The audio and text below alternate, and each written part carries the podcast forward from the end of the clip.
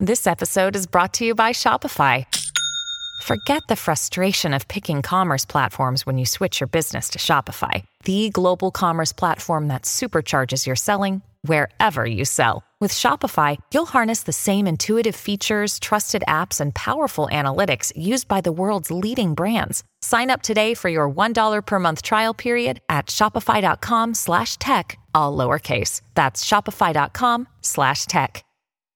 Hi, I'm Daniel, founder of Pretty Litter. Cats and cat owners deserve better than any old-fashioned litter. That's why I teamed up with scientists and veterinarians to create Pretty Litter. Its innovative crystal formula has superior odor control and weighs up to 80% less than clay litter. Pretty Litter even monitors health by changing colors to help detect early signs of potential illness. It's the world's smartest kitty litter. Go to prettylitter.com and use code SPOTIFY for 20% off your first order and a free cat toy. Terms and conditions apply. See site for details.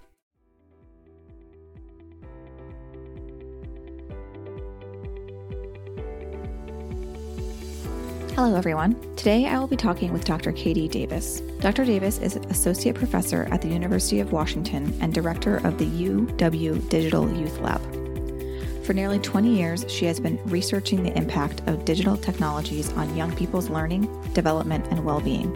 In her latest book, Technology's Child Digital Media's Role in the Ages and Stages of Growing Up, Dr. Davis brings clarity to what we know about technology's role in child development and provides guidance on how to help children of all ages make the most of their digital experiences. Dr. Davis began her professional life as an elementary school teacher in Bermuda, an experience that inspired her to dedicate her career to understanding and supporting children's learning and development. Both of her parents are Bermudian, with family ties extending back multiple generations.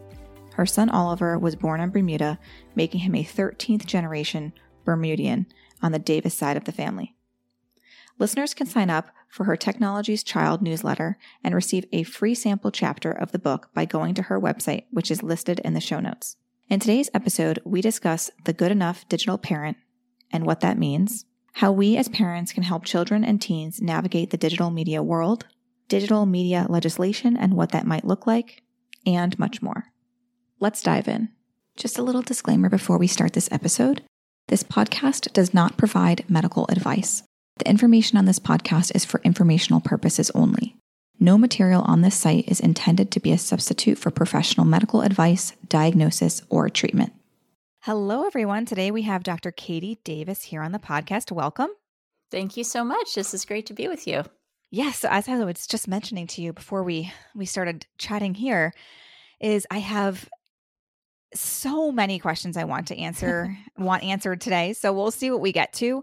But if you can just start by talking to us about the research that you do and what you hope it will accomplish. Sure. So I have been researching the role of technology in young people's lives for almost 20 years now.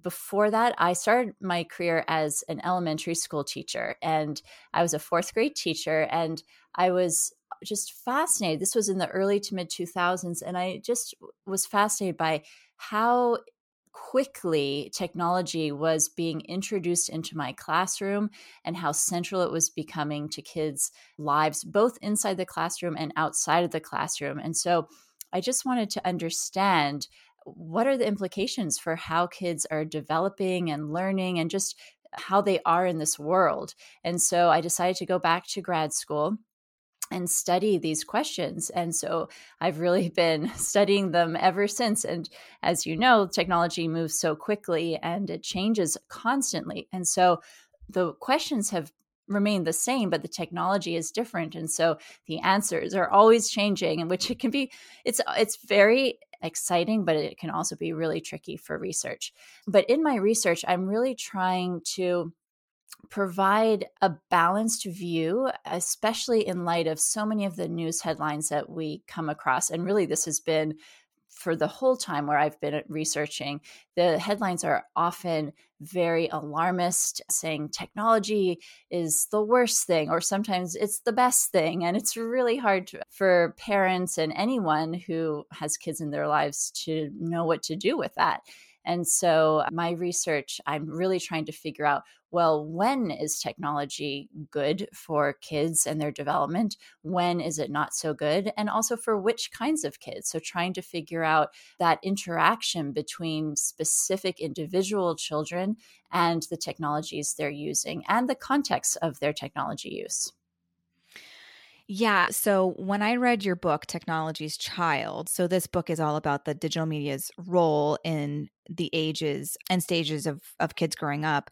And I, you know, I went into it thinking, oh, I hate social media. Social media is so bad. I'm never letting my kids on social media. We are the parents that do have very limited screens. I mean, our kids will watch TV shows like Bluey or or we really do a lot of movies and things like that. But iPads are reserved for plane trips only, which is once a year. and I went into reading that book as somebody who was very anti technology, as somebody who grew up in the 80s. I'm like, please teleport me back to the 80s like i'm i'm so stuck in that mindset and i felt like this book kind of helped me to break out of that a little bit and and say okay I, you need to be thinking about this from a different direction and you know technology is not going anywhere. How can i introduce technology into my children's lives by making it useful and positive you know rather than always focusing on on negative aspects of it and what does that look like and so throughout the book you know i kept having these you know aha moments where i was like oh this makes a lot of sense and I would love for you to talk a little bit about two things. So, you mentioned a story inside of the book where you talked about the endless alphabet app and and your child.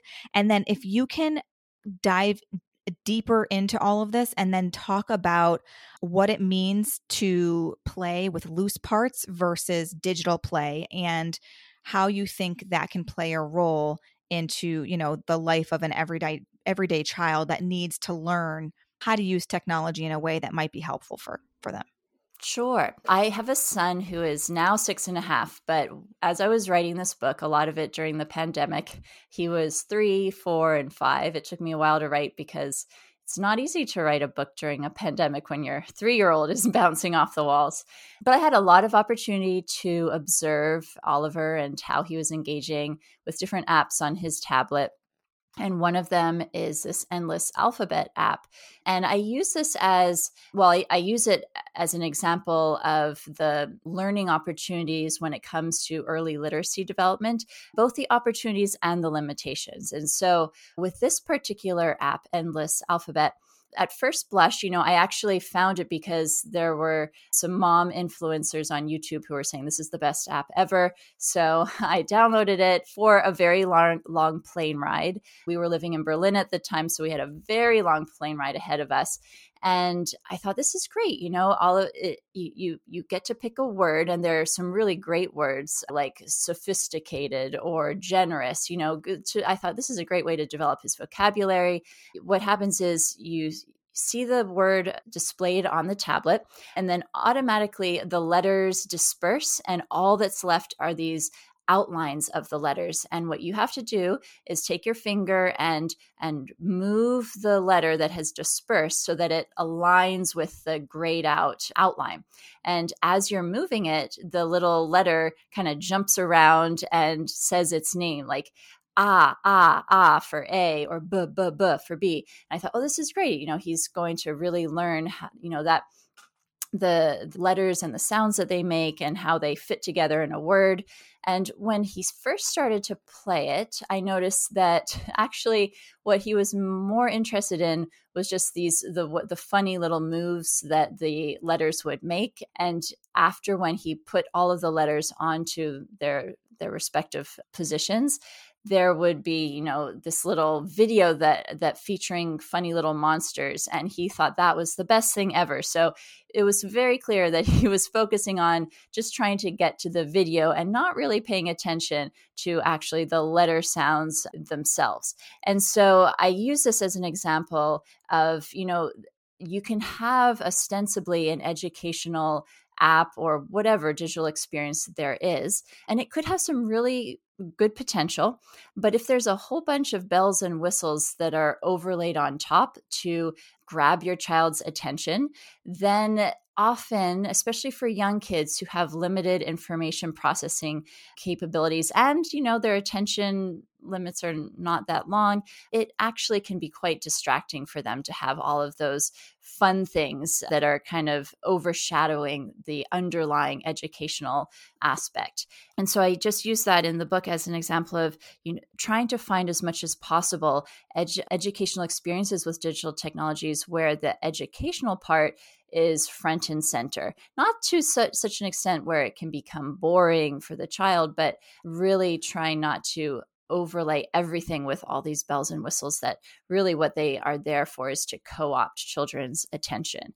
But I also talk about this app, you know, as Oliver got a little bit older and he was he, he was readier really to learn about the letters of the alphabet and how they come together to form words. When he was actually developmentally readier, then he started to get a lot out of this app. And so that also is a great example of the importance of paying attention to where your child is developmentally and how that that the stage they are developmentally is going to interact with whatever technology they're using and so something that really doesn't work for them at age three might actually start to click and work at four or four and a half mm. Yeah, that makes a lot of sense.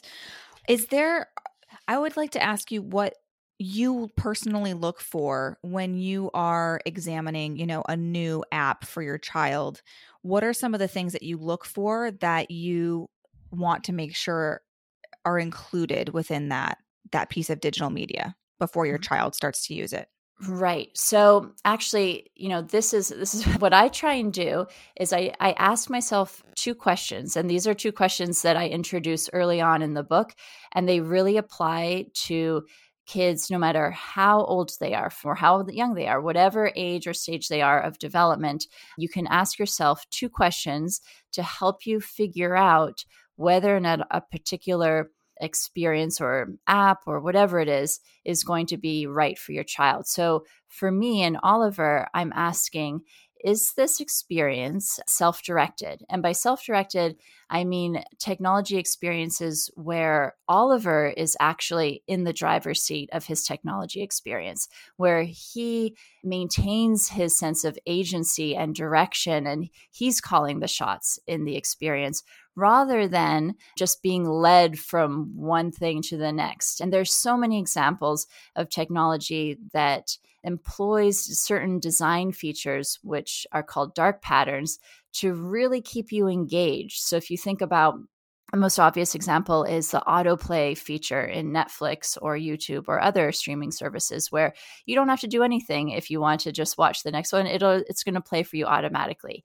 And that feature and features like that are really there just to keep you engaged. And that kind of undercuts your ability to stay in control and in the you're the driver's seat of your technology experience. So as much as possible, I seek out um, experiences for Oliver that allow him to create something new to you know learn something new and in some way direct the experience now, I should say the caveat to that is I don't always do that. So I am a very busy parent. I get tired by the end of the day. And sometimes I just turn on the TV and we both kind of veg out. And I wouldn't say that we are engaging in a self directed technology experience, but we're kind of recharging, spending some time together. And I think there's definitely a place for that in families. But overall, on balance, I would like Oliver's technology experiences to be those where he is calling the shots. He is experiencing agency and autonomy, and, and there are opportunities for him to explore his own creativity. So that's one core question Is this experience self directed? Is it going to allow for self directed experiences for my child? The second question is is this experience or does it have the potential to be community supported. And by that, I mean, what sorts of supports are surrounding the technology experience?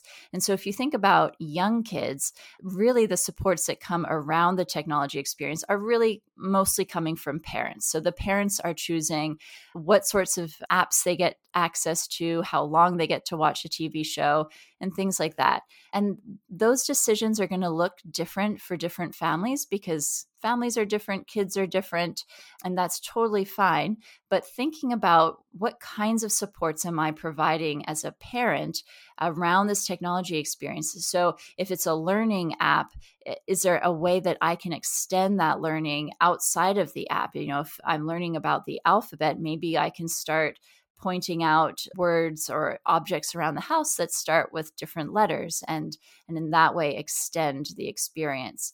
For kids who are getting older and into their teen years, oftentimes the support is not just coming from parents and friends surrounding the experience, but also within the experience itself. So teens are and and actually older kids spending time on online platforms, whether it's social media or gaming platforms.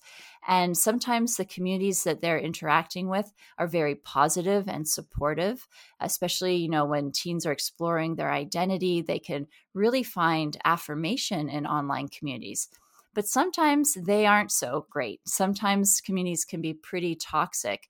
As we, most of us know, I'm sure, social media, certain pockets of social media are better than others. And so, really trying to plug in and tune in to what kind of community support is my child experiencing or not experiencing in their online interactions? So it's really those two questions that I use every day and that I weave throughout the book to really figure out and and focus the research which can be very intimidating because there's a lot of it there's it's quite complex it it kind of varies from child to child and context to context but I think if you use those two questions, is it self directed? Is it community supported as a North Star? You can really go a long way in making very effective decisions around technology use for your particular child. Yeah, and I, as you're talking, I'm thinking to myself how hard it must be to t- try to differentiate between. I feel like there's two camps almost where you, you have digital media as a whole which would include things like perhaps an ipad with some you know what they call you know educational apps or painting or what have you on the ipad and and television and perhaps like listening to podcasts things like that. And then you have like the social media bus- bucket which includes things like TikTok and Instagram and YouTube and and things like that. Do you do you find that it's kind of separated like that? Do you find that your research eh, is it differs pretty vastly between those two buckets or or do you think there's lots of overlap? Does that make well, question make sense? oh yeah absolutely. Well the tricky thing is and the the thing that i find so frustrating both as a researcher and as a parent is that you can have you can hold in your hand something that has access to amazing learning opportunities, but also can be such a time suck, or it can have ac- it can provide access to really toxic experiences, and even within one particular platform. So, you know, if you think about kids and gaming, Minecraft is, a, I think, a good example where it can be a tremendous place for kids to interact with each other and to learn new things and to explore you know these worlds and build creatively but on the other hand it can be extremely engaging so much so that it's hard to put down and go outside and do something else. And so in this one experience you have some great things and you have some really challenging things.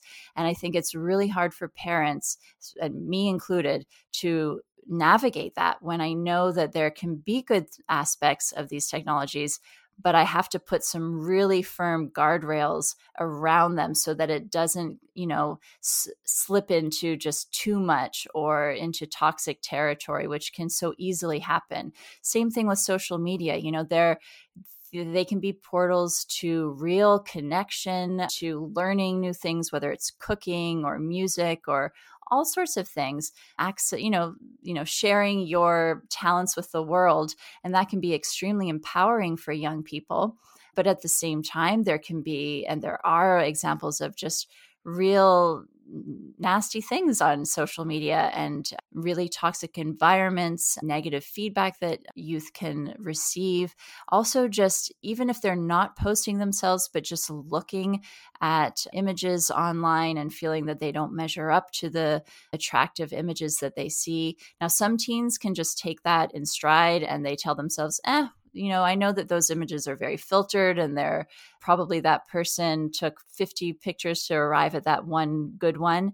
And some teens can can really put that in context. Other teens not so much and they need more support around framing what's what they're seeing online. And so again, you've got the good and the bad in this platform, this one single platform, but you've also got different kids coming and interpreting what they're seeing in different ways, which can also be really challenging. If you were to, I know this is going to be kind of a complicated question. If you could be the designer of technology for children and teens, what would you make sure that it encompassed? What would you include? What would you make sure was included in the design and development of technology? Oh, well, there are a lot. And actually, in the book, in the last chapter, I do present a framework, a child centered design framework, where I, I kind of say, okay, designers, this is what you should focus on when you're designing technologies. But just to name a couple of, I think, really important things, if I were the one designing technology, one, I would limit dark patterns as much as possible and include you you mentioned this earlier i would include as many loose parts as possible and so the idea of loose parts actually comes from an architecture or i believe it's a sculpture professor simon nicholson who talked about the important role that loose parts play in children's development and so loose parts are things like sticks or pebbles or even paper clips. It's anything where you can kind of use your imagination to turn that thing into something else. And so in the pandemic, um, I'm sure.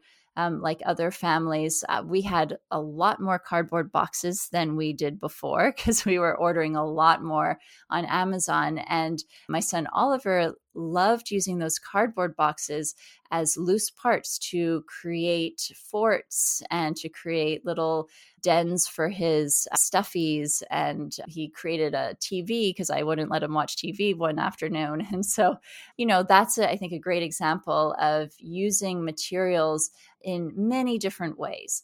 And so it does transfer this concept, it transfers into the digital realm where you can have open ended experiences where kids can create new things. So, actually, Oliver has a few painting or art apps on his tablet where he opens them up, and the first thing that he sees is a blank page rather than, you know, instructions for what he's supposed to do.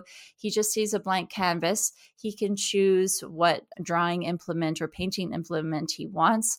He can choose the colors, and all of these are a form of digital loose part where he's deciding what he wants to put on this page and how long he wants to do it for. And so, as much as possible, I think, especially designers of technologies for younger kids, the more they can include these loose parts, I think the better because kids have an opportunity to ex- use their own imaginations, their own creativity, which is such an important part of play. And play itself Eh, plays such an important role in early child development. So, those I think are really important I also think that you know a lot of the work that I do is design focused, and you know we are in our lab envisioning new technologies. One area is we're trying to envision better social media experiences for teens, and when we do this research, we actually involve youth and their families directly in the design process. And I know that more technology companies are doing this, but I think really understanding kids' experiences and their and their context of how they're using technology is really important. Not just the family context, but the surrounding cultural context and how this technology is likely to be taken up by specific kids in their particular context. I think is really important and something where in involving kids and their families in the design in an active way not just as users who are testing a technology but really actively and meaningfully involving them i think is a great way to figure out if this technology is going to be used in a way that you hope it would be used. And then also, really important, I really wish that every designer of kids' technologies took at least one course in child development to really understand where kids are at different ages and stages of their development. You know what can they do? What can't they do? What are they interested in? What are they not? You know many designers to be fair are expert in children de- children's development but i don't believe it's a requirement for most design jobs but i really wish that it were. Now I would love for you to talk about how your research group developed the Locus app because you just mentioned, you know, with teens and just making sure that how they're using social media and and just their phones in general is just more putting more thought into it and trying to put the control back onto them. Can you explain a little bit about about that app and how it works?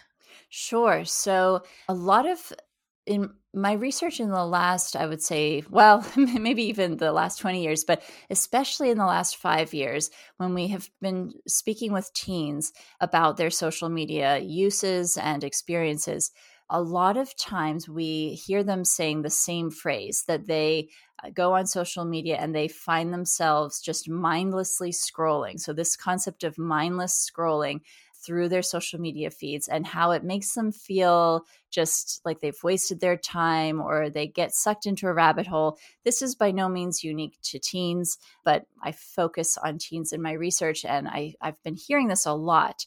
And we did, conducted one study where we actually tracked teens over a period of two months and we actually found a relationship between when teens were going through and mindlessly scrolling and kind of not really engaging in meaningful social media experiences and a connection to their decreased subjective well being.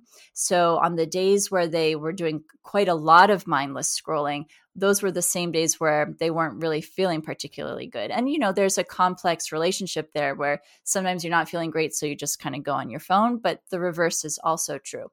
And so we were inspired by these findings to figure out well, could we could we break that cycle in some way of this mindless scrolling and and try to reorient teens ex- social media experiences towards meaningful use rather than habitual use. So we were trying to use design to to reorient the experience. And what we did was we developed this app called Locus where it's it it serves as an entry into different social media platforms. And so what we do is it, we if you have the app on your phone, you open the app and then that will take you to TikTok or Instagram. And and by doing that we can control how teens enter into a particular platform. And what we do is we just get them to pause for a moment and read a reflective question about their intentions. So we'll ask questions like what are you hoping to get out of your time with Instagram? And they can answer it. They can voice record their response or they can type it in or they can just dismiss it. But we find that even when teens dismiss the question, they still have paused and considered it before they go in and actually use the app. And just that subtle reorientation can have quite dramatic effects on the experience that they go on to have. And there are other apps that are on, you know, the on the market that do something similar. And I think there it really shows a lot of promise. And I would love for this type of thing to be incorporated into the actual platform so that we don't have to overlay something else on top. But just, you know, just to, just this pause and consider what are your intentions? How long do you think you're going to use or how long do you want to use this app for?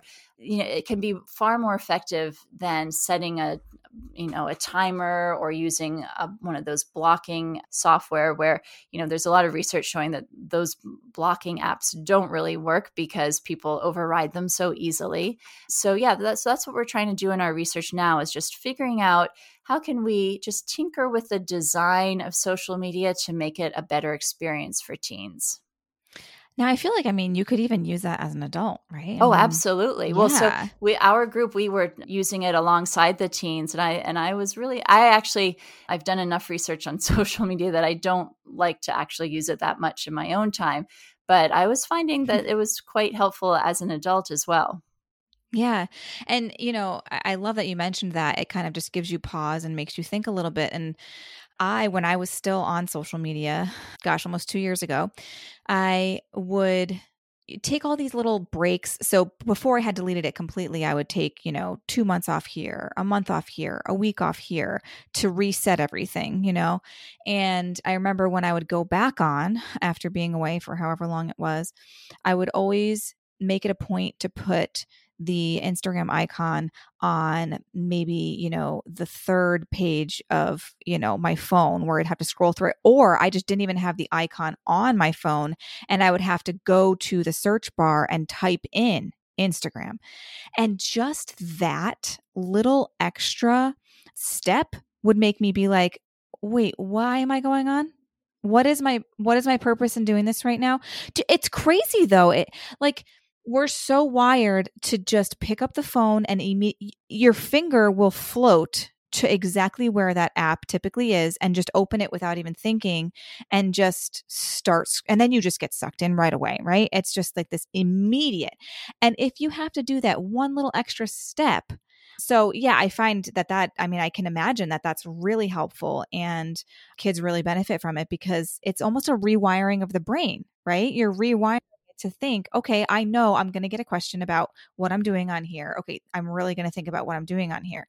And especially in in a preteen teen brain where it's not completely fully developed as far as like emotional and social skills and all of that and it just gives them kind of like that extra skill that they might need to assess you know, what am I actually doing right now? Absolutely. Yeah. yeah. And if you think about how hard it is for us as adults to to really uh, manage our social media use or just any anything on our phones, it's that much harder for teens because they're still developing their executive function skills and so they aren't as good as we are and we're not particularly good all the time at really, you know, managing our time use and making sure that we balance what we're doing online. And it's that can be really tricky for teens who's because mm, their prefrontal cortex is still developing and add that their emotional responses tend to be heightened because social development is happening really quickly and rapidly and you know of course social media is all about those emotional reactions and social engagement and so it can be quite a challenging mix when you bring those two things together yeah i mean from a personal perspective, I found it nearly impossible to to manage my own social media use which was why I deleted it and again everyone is different like you said every child and every teen will be different when it comes to how you as the parent might need to step in with their digital media use right? And as an adult i was able to recognize you know this, this isn't for me. I i've tried many times to try to you know fiddle around with this and make boundaries and it just sucks me in every time and i end up in the same place and it's just not worth it to me anymore. And there were so many other things in my life that i wanted to concentrate on you know raising children being the utmost important thing that I needed to do. And it just, there was no role for me anymore. And, you know, I, as an adult, I was able to recognize that. Now, as a teen, that would be, have been impossible for me. You know, you think back to when you were in high school, right? I mean, uh, the only things you care about is like, you know, who are you sitting with at lunch? What are you doing this weekend?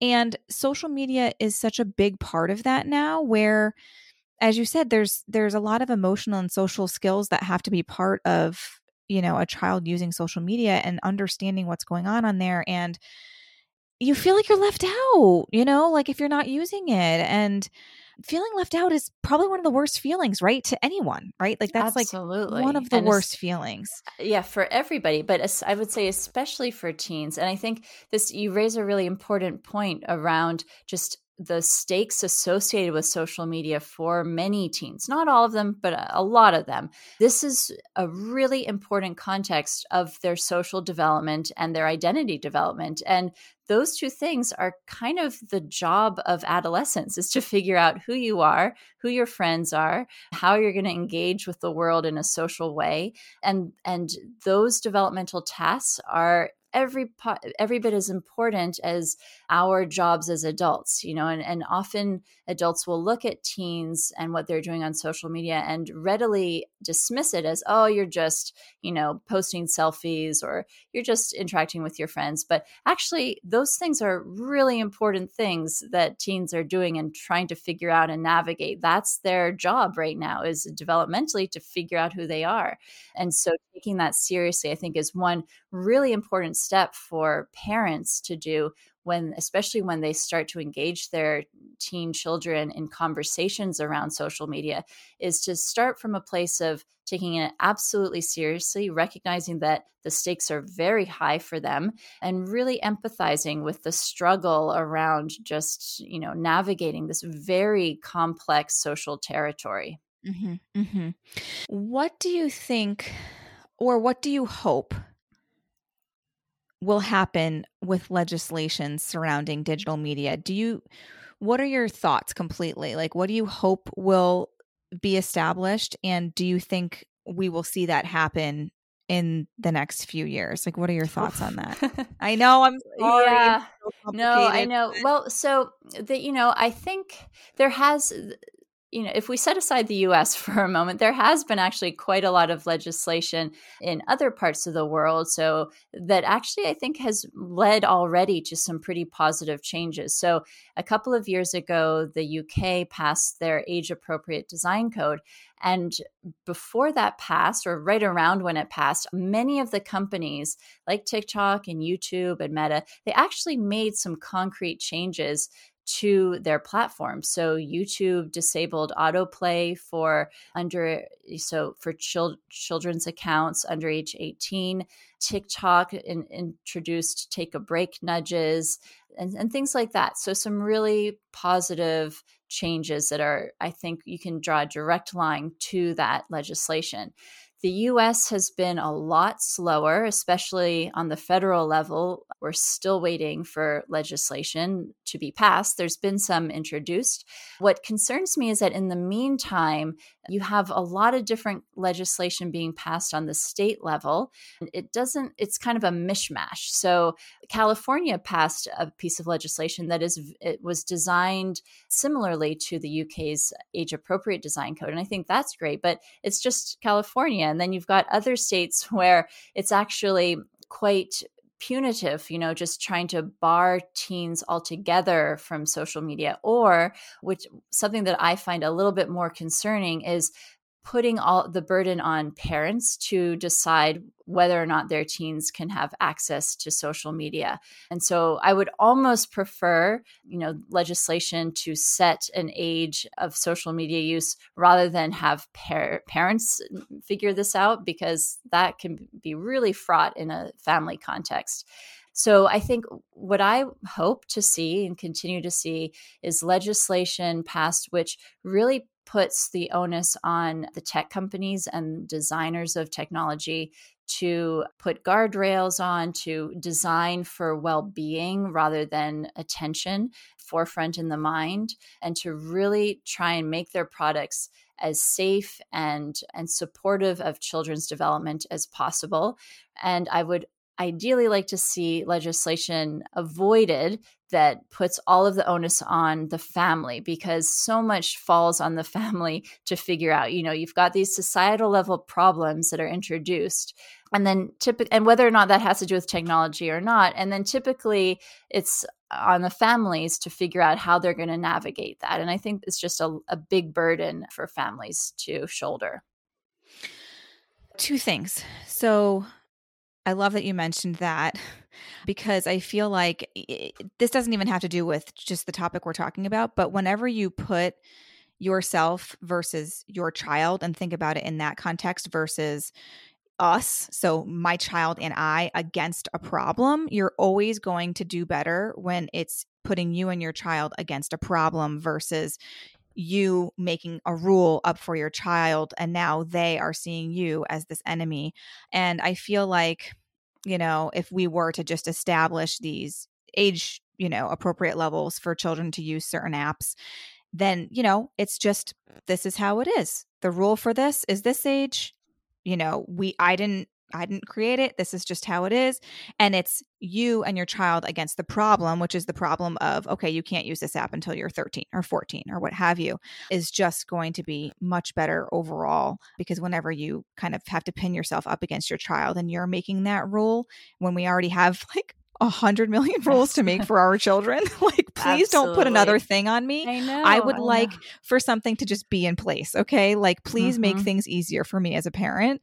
Mm-hmm. Um, and, you know, of course, children are going to find loopholes and ways around things, and you will have to navigate that. But at least you can know that it can be you both against you know whatever the whatever they think the problem might be you know such that they can't use something until they're a certain age is there any legislation that's currently in the works that you would love to see go through well actually yes i have I was asked to support a piece of legislation on the federal level.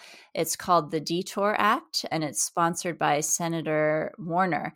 And I think this is a really promising piece of legislation because it it addresses dark patterns specifically and really trying to get companies to eliminate or at least minimize the use of dark patterns in a way that can really focus on well-being and safety and privacy of children. And so I think this this particular piece of legislation has a lot of promise and so hopefully it'll it'll make it through. But you know, it's really hard at the federal level to get these bills to get passed. to go mm-hmm. yeah. Is there anything that we can do as parents to help support specific legislation like the Detour Act to follow through? Like, is there anything we can do? Yeah, I think always parents, citizens have a role to play where they can contact their senators and and really say I want this legislation debated and passed and showing that their constituents care about this, I think can go a long way. So I think that's really important. I think you know, one of the hardest things, especially for me, is understanding how legislation is passed. you, so, where does the Detour Act start, and and what are the next steps for it? Just for an example.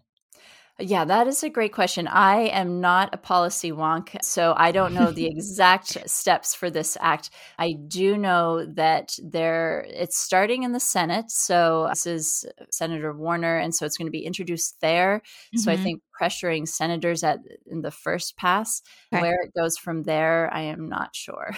yeah, it's. It, I think that's can be the hardest part, right? It's like, mm-hmm. okay, I understand step one. Uh, we should all be contacting our senators and saying we really want to see this go through, and you know, for reasons X, Y, and Z, and it's a simple email. I, you know, honestly, I will probably, I can actually like, you know, sketch something up and put it into the show notes and you guys could just copy and paste it and literally send it to your senator. It's super easy. It doesn't need to be anything intense. Or you could just call. But then it's like well where does it go from there? Who knows? It goes to space. I don't know. Maybe that's another podcast for another time just educating on you know policy and how it how it gets through our our United States branches of government. I have no idea. It's so confusing to me. I always used to go to Sharon McMahon for all of those things. Sharon says so on Instagram and she's still like in my contacts. So whenever I have a like an intense question, I'm like, "Sharon, Sharon, you need to help me with this. I have no idea what's going on." She also has this this Governerds. It's like a from what I understand, I've never taken it, but it's like a class of like what is our government and how it works for adults, which I think is oh, that cool. sounds really yeah, yeah. No, that sounds yeah, it's very kind of genius. One of the last questions I wanted to ask you is, what are your go-to apps for Oliver right now at his age? Oh That is a good question. So, well, right now we we live in Seattle. Oliver and I were living in Berlin for 4 years. And so Oliver was quite fluent in German when we left. However, now that we're in Seattle, he refuses to speak German with me because he, he, doesn't feel that I my German skills are quite up to snuff. And so I have this kind of it's like the PBS equivalent for accessing German television. And so it's this app that I use on his tablet. And so we have a rule at home where for every English television show he watches, he has to watch a German show. And this has just become, you know, part of what we do every day. And so that's, you know, one way to keep up his language skills in a way that is entertaining for him. Uh, so that's that. I love Khan Kids, so Khan Academy Kids, and he really likes that too. That's probably our main go to educational app on his tablet. And then as he's been getting older, he has started to really show an interest in drawing. And so, and he also really, really loves Pokemon. And so we have found some drawing tutorials on YouTube that teach him how to draw Pokemon. And so he's really into those. And so that's sort of one where I really have to carefully supervised because when you're on YouTube, you just never know what yeah, you're going to find. The endless or, clicking. Oh my gosh, you can very quickly get into dangerous territory on YouTube. Yes. Um, so I very carefully make sure that we're just sticking with these art tutorials. And yeah, no, I think so. You know, I really try and go with Oliver's interests and. Mm-hmm try and take it from there and lead with his interests. It's kind of like, you know, how you parent outside of technology mm-hmm. use. Um, yeah just what what what really gets your child interested and excited? And you know can you find something like that on online? And chances are you can. Yeah. I actually i'm going to try to put it into the show notes. I have to find it. But during the pandemic my kids loved there was this this woman who had these art classes online and it was super cheap. I think it was like $10 for all your kids to take this, you know, painting or drawing class. And I believe she had the videos up onto YouTube or it might have just been her own platform, but nonetheless, it was cool because you're you're taking this art class, you know, virtually as opposed to having to, you know, get in the car and drive somewhere, it might be far. So I really really liked that. But I am yeah i'm i'm now in this camp of you know i don't think i need to limit the ipad use to once a year. I think that's probably a little bit cuckoo bananas. And you know eh, like you said tailoring you know what you think your kid might like. Like i have one child who's really really into art and then i have another child who's really into you know dress up and play. And and i know there was an app when we traveled last year. It was you know you had this blank slate of a, a person and you got to you know make their hair and skin color and all these things you could do all of it you know like you said it's almost like like digital loose parts and i really liked it because it was you know like this dress up and that's totally her her thing but it was in a way that i felt like she was able to control have you know the autonomy and the control over the app itself and there wasn't anything fancy going on and and you know things bouncing off the screen and things like that. It was very just open ended so yeah i love that Okay, before I dive into the two questions unrelated to the to the topic today, is there anything you would like to cover that we didn't already talk about? Well, there's one concept that I introduce in the book that I really want parents to pay attention to. And this is the idea of the good enough digital parent. And I think it's so important because there is so much pressure around parenting in the 21st century. There's even a name for it, intensive parenting. You know, that we just were, as parents, were expected to set our kids up for success and introduce them to the best enriching experiences outside of school. And then this, we're supposed to know exactly what kinds of digital experiences to introduce them to and to keep them away from. And so I talk about the good enough digital parent as, parent as sort of an antidote to that. And the idea comes from actually the middle of the 20th century. A pediatrician named Donald Winnicott wrote about the good enough mother. And he you know, focusing on mothers because I guess he felt that fathers were, you know, not really that involved, I guess by definition, good enough for just showing up occasionally. But I update it for the 21st century, the good enough parent. And Winnicott really said that the job of a parent is not necessarily and actually it shouldn't be to be there for your kid 100% of the time to fulfill their every need to help them get out of tricky situations or to solve problems. And because if you do that if you're always there they're going to start looking to you more rather than inside themselves. And that's going to keep them from building really important resilience. And so it really is the job of the parent to not be there 100% of the time, to let their kids make mistakes. And so if we transfer this idea to the digital realm and think about the good enough digital parent. Well, this is a parent who's doing their best to steer their ch- child toward self directed, community supported digital experiences as much as they can, but knowing that they're not going to do this perfectly all the time. They're going to make mistakes. That's okay. The research will change slightly, the technology will change, we'll learn new things.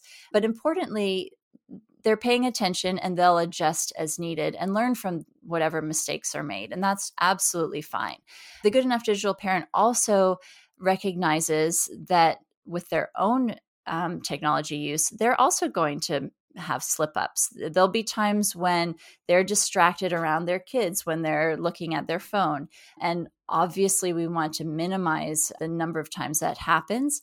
But when it does, as it probably inevitably will, giving yourself a little bit of grace and recognizing that these things were designed to ca- capture not just our kids' attention, but our attention as well.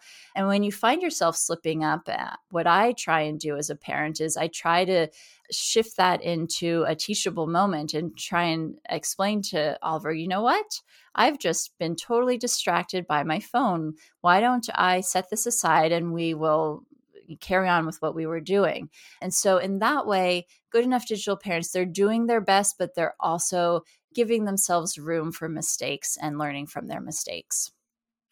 I I love that you mentioned that because I I do feel that kids learn even more from a parent who does that and is on their phone and then talks to their child about it afterwards saying, you know, I'm so sorry, you know, I was checking this and I shouldn't be doing that right now and sometimes, you know, I just grab it and and I don't even realize it. They'll get more out of that than they will with a parent who's just never on their phone, it's never introduced and it's ne- it's never, you know, a problem, right? Because your child is recognizing, oh, oh, and so when I pick up my phone and I'm, you know, in a conversation with someone, maybe I shouldn't be doing that. Like that's probably not the best time to be doing something like that, right? You're you're teaching them through what you're doing and yeah, it's it's it's definitely a mindset change where you don't have to be this perfect parent all the time. Your parent your kids will benefit more when you're not. Honestly, like that's how I feel personally. You know, it's the same same goes for if I'm raising my voice at my kids, I address it right? Whether it's right then or even an hour or two later, where I just say, I'm sorry, you know, that probably didn't feel really great when I raised my voice earlier. I shouldn't be doing that. And I could have done it this way. And, you know, sometimes we do things and we don't mean to, you know, and they recognize, oh, oh, yeah, okay. Yeah, that makes sense. Versus, you know, a parent who's always just like, calm and never raises their voice and you know they don't experience that but they're learning, you know, how to apologize and how to address situations and how to act. And they're just, yeah, I think there's so much more to be said from a parent who's able to, who makes mistakes, but then owns them and is able to have a conversation with their kids about them. I think, yeah, it's like hugely beneficial for them. So, absolutely. I would say for teens as well, you know, this can be a really great place to connect with your teen around mm-hmm. their phone use and whatever struggles they have. And they can see, you know what? Oh, my parent actually, maybe it might look a little bit different, but actually they're struggling in a similar way mm-hmm. to me. And that can actually be a really great basis for genuine conversation. Yeah. And a bonding type of. Yeah, absolutely. Yeah. Yeah.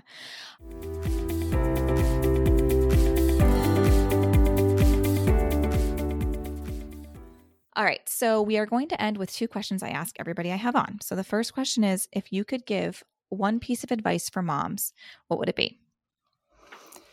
Oh, to not be so hard on themselves, I think. I think it goes back to the good enough digital parent is that you're just, you know, there's just so much pressure and so much guilt. That's just what I, I feel like ever since I became a parent, I've just been feeling so much guilt that I'm messing it up in some way. And so I think for, for moms, I would just say, be kind to yourself and give yourself grace. And when it comes to technology use there there isn't one prescribed way you know and i can confidently say you know i know the research and there is no one way to do this.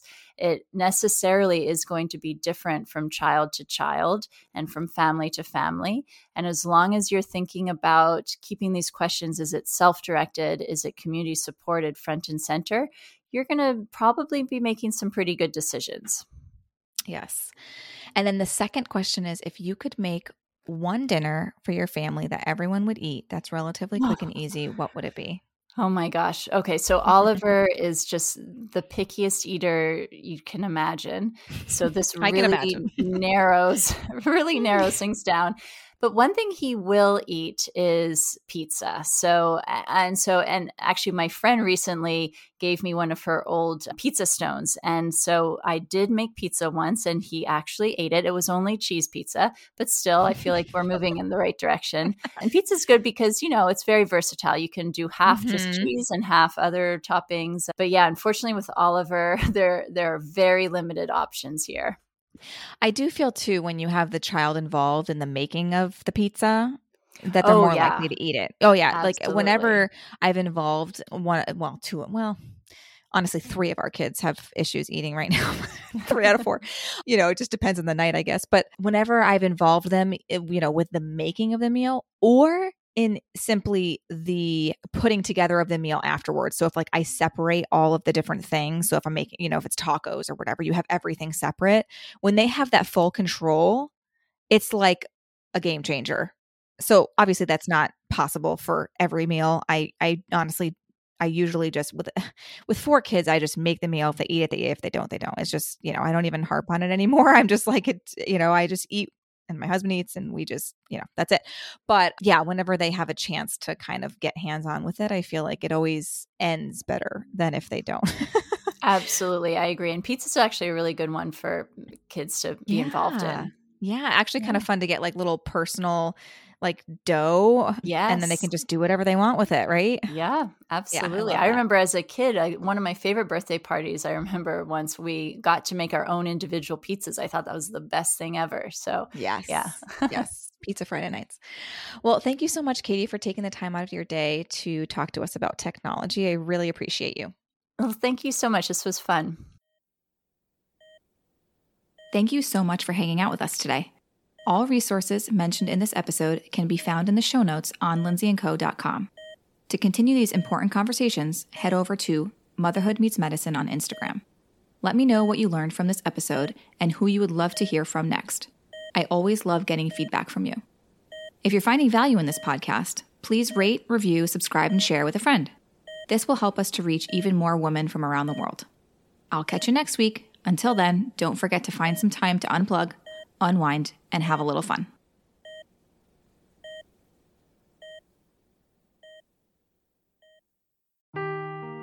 Seeking the truth never gets old. Introducing June's Journey, the free to play mobile game that will immerse you in a thrilling murder mystery. Join June Parker as she uncovers hidden objects and clues to solve her sister's death in a beautifully illustrated world set in the roaring 20s. With new chapters added every week, the excitement never ends. Download June's Journey now on your Android or iOS device or play on PC through Facebook Games.